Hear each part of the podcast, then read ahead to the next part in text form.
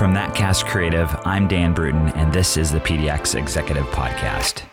A show where I talk with inspiring leaders who are shaping the future of Portland, Oregon. Every week, I sit down with business executives, startup founders, and community leaders to dive into their career journey and get insights into the impactful work they're doing in our slice of the great Pacific Northwest.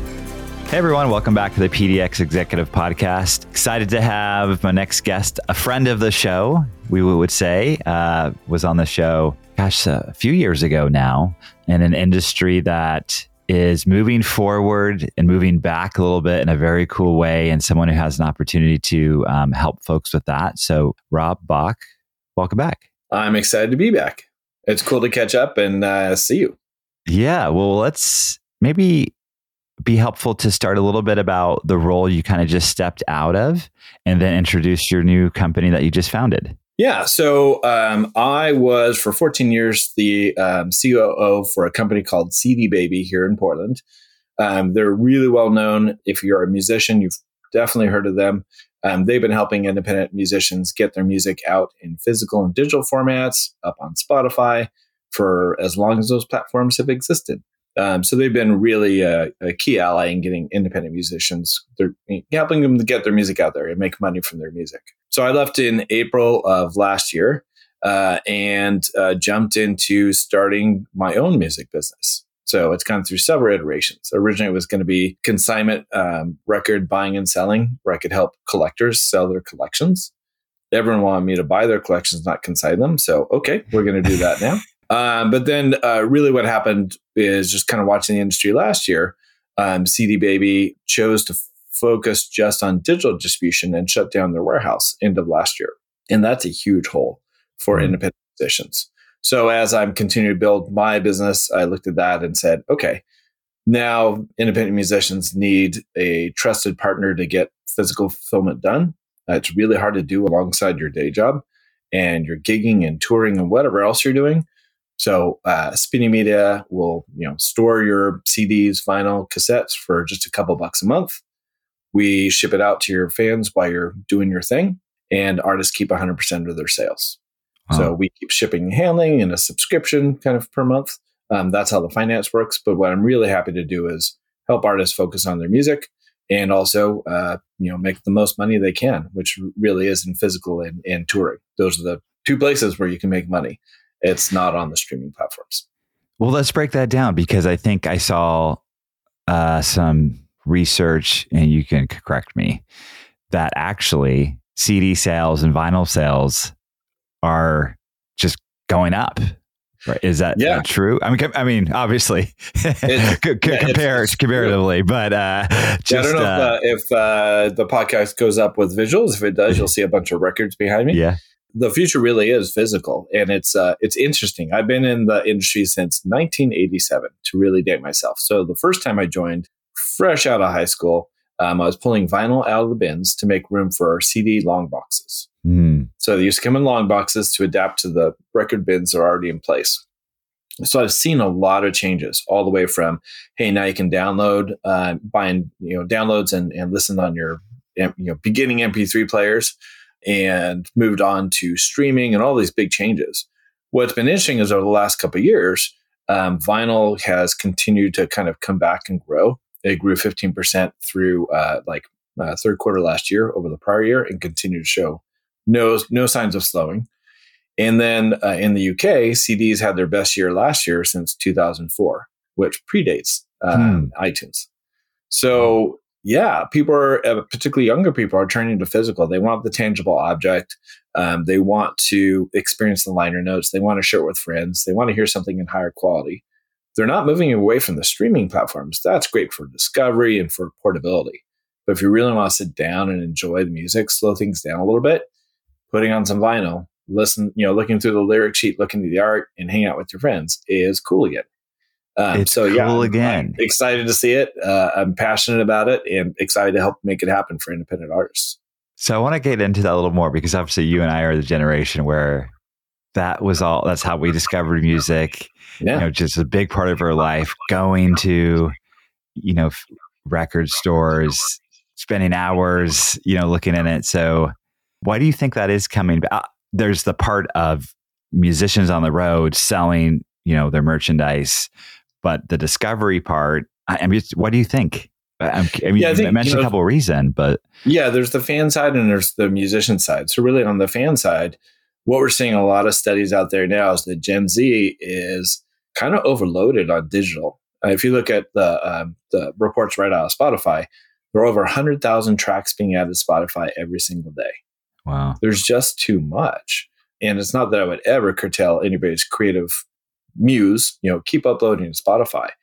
But what happens now is, you know, someone will scan through, hear a song, hear a couple songs, figure out that artist, and then go buy their album, go buy their CD. And that's what um, particularly the younger generations are doing again. Um, I have three kiddos. Um, uh, not surprisingly, they all collect records, often from my shelf. like, hey, we're jealous of the birds go. Oh yeah, that's that's uh, Alex's now. Um, but all their friends do the same thing. They uh, they might hear it on streaming, they might hear it from a friend, but they will go get a physical copy. Um, and it's part of that really wanting to have it in your hands.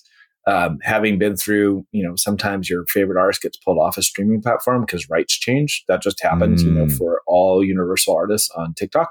Right. There's a bunch of silent videos up there, so the rights on digital can go away. And if you have the, you know, the object in your hand, you get to enjoy it, support the artist, and nobody's going to take it away from you. So, what are the artists doing? Um, how are they making the experience special with physical now? Are they adding additional kind of exclusive things, or what are you seeing? Yeah, there's a whole um, bunch of different things. The first thing is not enough artists are doing physical. So when you look at the overall trends, physical's way up, but the independent artist is underrepresented. Mm. So there's also a need to kind of cycle back, come back to physical, um, which is where they'll make their money. But what I've seen artists who are being really successful in physical doing is really straightforward, kind of simple things. They'll go in and they'll sign some CDs and they'll sell the signed CDs. Um, they'll talk about their shows and the merch table. They'll hang out and be able to meet their fans. All those kinds of fan engagement, even just signing the CDs, is really important. It makes it special for your fans. Um, so that's where I really have seen people be successful, uh, who are making that experience just a little bit different. And when we get, I know you're not involved in the production of the of like records and CDs, but how is that? I mean, how many folks are still out there offering musicians the ability to do that to to you know make what's fascinating to me is, um, and I was just talking with a gentleman on Monday who's working with record presses, and uh, he was telling me like record capacity is as good as it ever was in the 70s. Wow. Uh, there were a bunch of new plants that came online, and they're not even just dusting off old equipment; they're building new equipment. They're moving in some cases to uh, kind of uh, environmentally cleaner plastic away from mm. PVC vinyl to make records. There's this movement in creating capacity. So back in the pandemic, if you were um, an independent artist and you wanted to get your record made, uh, you had a 26 week lead time. You had a really expensive product. It was probably 15 to 20 bucks to get it. And then you mm-hmm. might be displaced anyway by major artists coming in and just eating up all the production. That's completely changed now. So now I'm hearing lead times of 10 to 12 weeks. And I'm hearing um, prices for per vinyl to manufacture it somewhere between eight and 10 bucks, um, mm. which is pretty good. You know, back in the 1990s, you were talking two to three dollars for each piece of vinyl. So adjusted mm. for inflation, yeah, almost there. Yeah. Um, so it's really interesting to see the capacity there. I've gotten some fantastic, uh, really cool pieces of vinyl from local artists. There's this guy, Jeffrey Couch. We used to call him Chairman. I worked with him at CD Baby, and he put out some uh, pink seven inch. So it's colored vinyl, really cool looking, limited edition. And uh, I'm I'm sure he's probably sold out by now because they're just cool. It's a cool way to engage yeah. your fans. Um, wow. And that stuff's, I think, really uh, making a difference. Yeah, that's uh, so fascinating to me. Like just the the production, very cool to hear that it's almost like a renaissance. Would you say, or maybe a different word better? But it's yeah, uh, there's a renaissance and there's an appetite. That's the cool yeah. part. Is that fans are coming back to physical. It's like, oh, I used to listen to this on you know whatever the digital platform was, and it's disappeared. Where they don't have all the songs. Uh, so people are finding uh, physicals really the you know a great experience.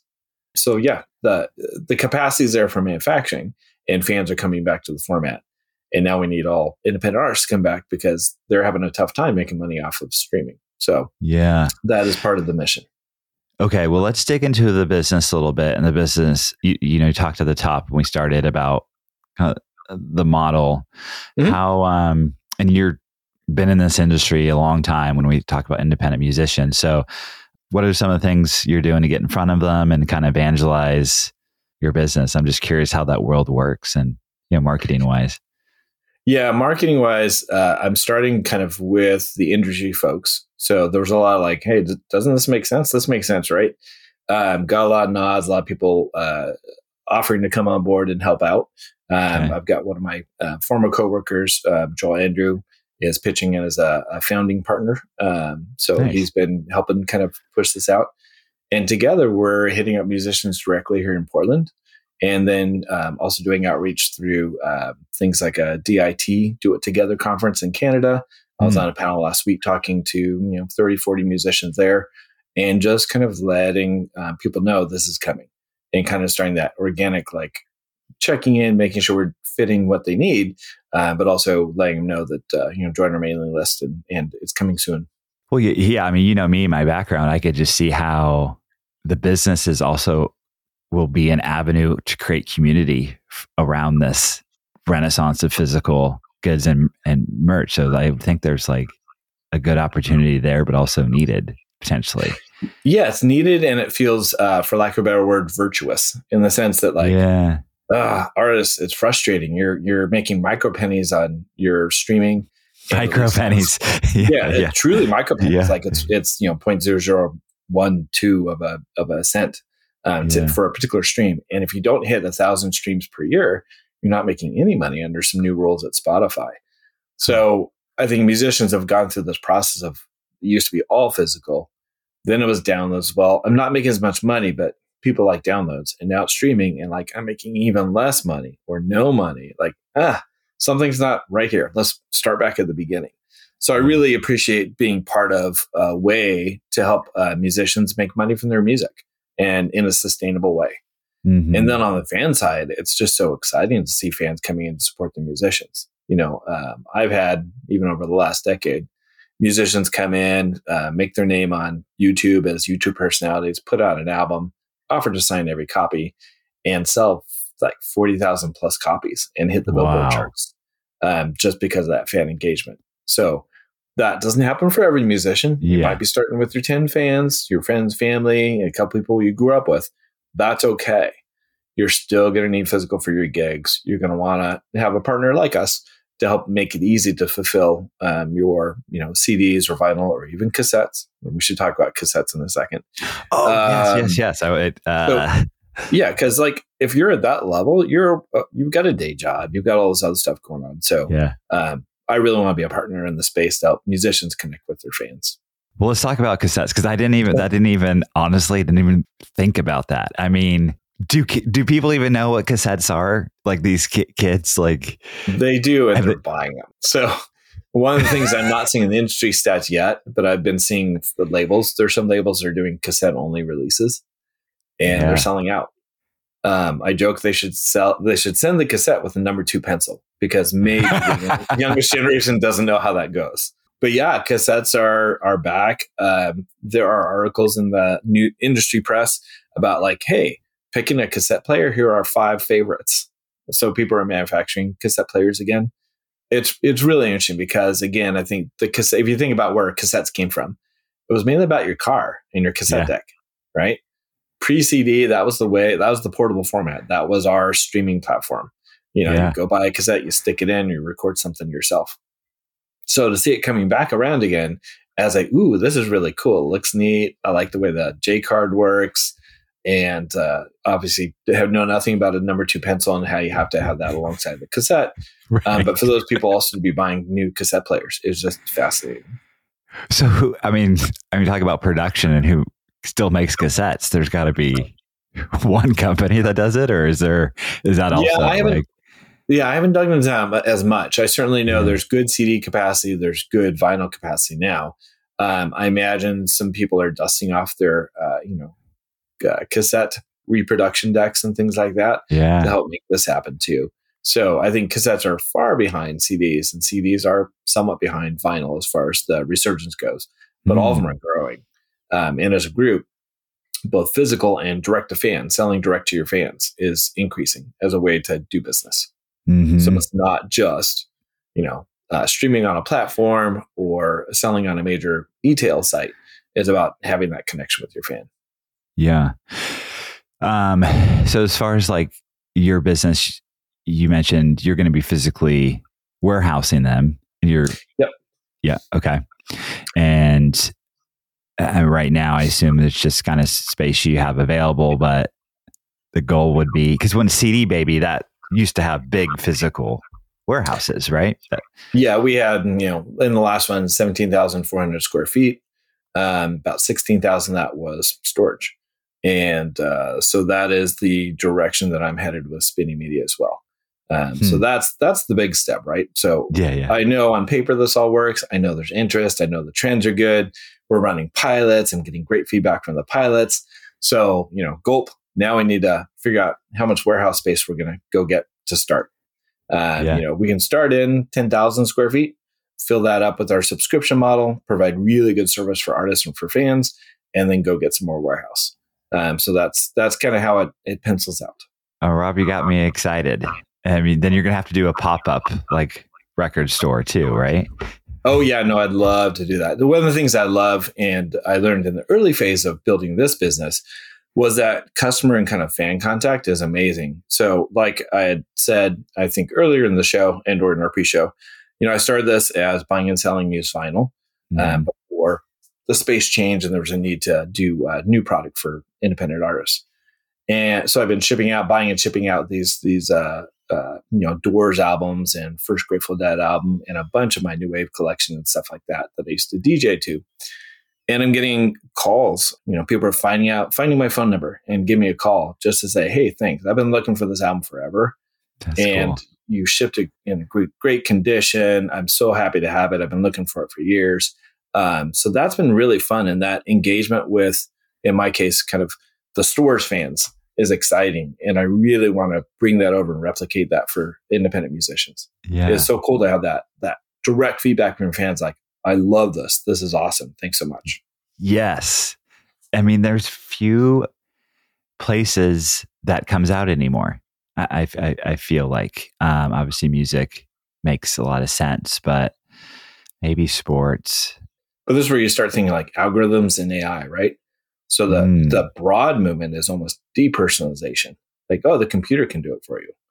Is that one to one connection that I think um, the younger generation is really seeking when they're looking for tactile, physical media and that uh, that interaction with their favorite artist, and mm-hmm. it's missing. It's missing, and it's interesting. I, um, you know, my son's eight, and I just look at the content he wants to watch. I mean, he's very into video games. Mm-hmm. which is any parent knows uh, it's a constant battle a little bit. But what he enjoys the most most is watching people, you know, play the game and commenting, and, and, and in a way, like I get it because it is that kind of engagement and that interaction, and it's like it's in a weird way social. Mm-hmm. So I, I, I I guess what I'm trying to get to is that the people, even kids his age, that cuts through. Even if it's a different medium, it's YouTube or, or whatever. That at the core, really that that engagement part um, is interesting to to see. It's really what people want. Yeah, and uh, I'll break the news to you. I have my oldest uh, son is 22 and still watching those playthroughs and speedruns. Yeah. So yeah. sorry, it might might be on the table for a while. Yeah, no, I think um, so. But yeah. yeah, I think part of that is the connection with a personality, a YouTuber, a community. You can talk with people in the comments. Uh, my son's, you know, particularly uh, during the pandemic, spent a lot of time on his headset with his friends playing video games. Mm-hmm. Because at the end of the day, we're still social creatures. We still want to connect, even if it's through technology or doing a technological thing like playing a video game you still want to play with somebody else if you can. Mm-hmm. mm-hmm. And in the music space, you still want to experience it with your friends. And it sounds better on vinyl and or on CD. Uh, so I think there are a lot of uh, kind of commonalities among those things, and that the yeah. root we're social people. We want to connect. Yeah. Uh, well, Rob, uh, I'm super excited for you. And where can folks learn more about your company and kind of follow along? Yeah, I would love for people to jump on our website and join our mailing list because we're going to be rolling out so many cool features and just kind of building this. And you can all watch us both build a business and be involved in, on mm-hmm. the physical music side. Um, so come out to uh, www.spinneymedia.com. Uh, you can see us there. We also are on Instagram and Facebook. Um, you can also look me up on LinkedIn uh, under Rob Bach. And through all those channels, I'm happy to chat and again make that connection. I think it's it's great. It's it's an it's a blessing to be able to do it. Yeah. Well, thanks so much, Rob. Uh, we'll have to check back in here in a little while to see how it's going. Appreciate it. The PDX Executive Podcast is a production of ThatCast, a Portland, Oregon podcast agency that partners with brands to create custom podcasts. You can learn more at thatcast.com. And please take a moment to subscribe and rate the podcast as well.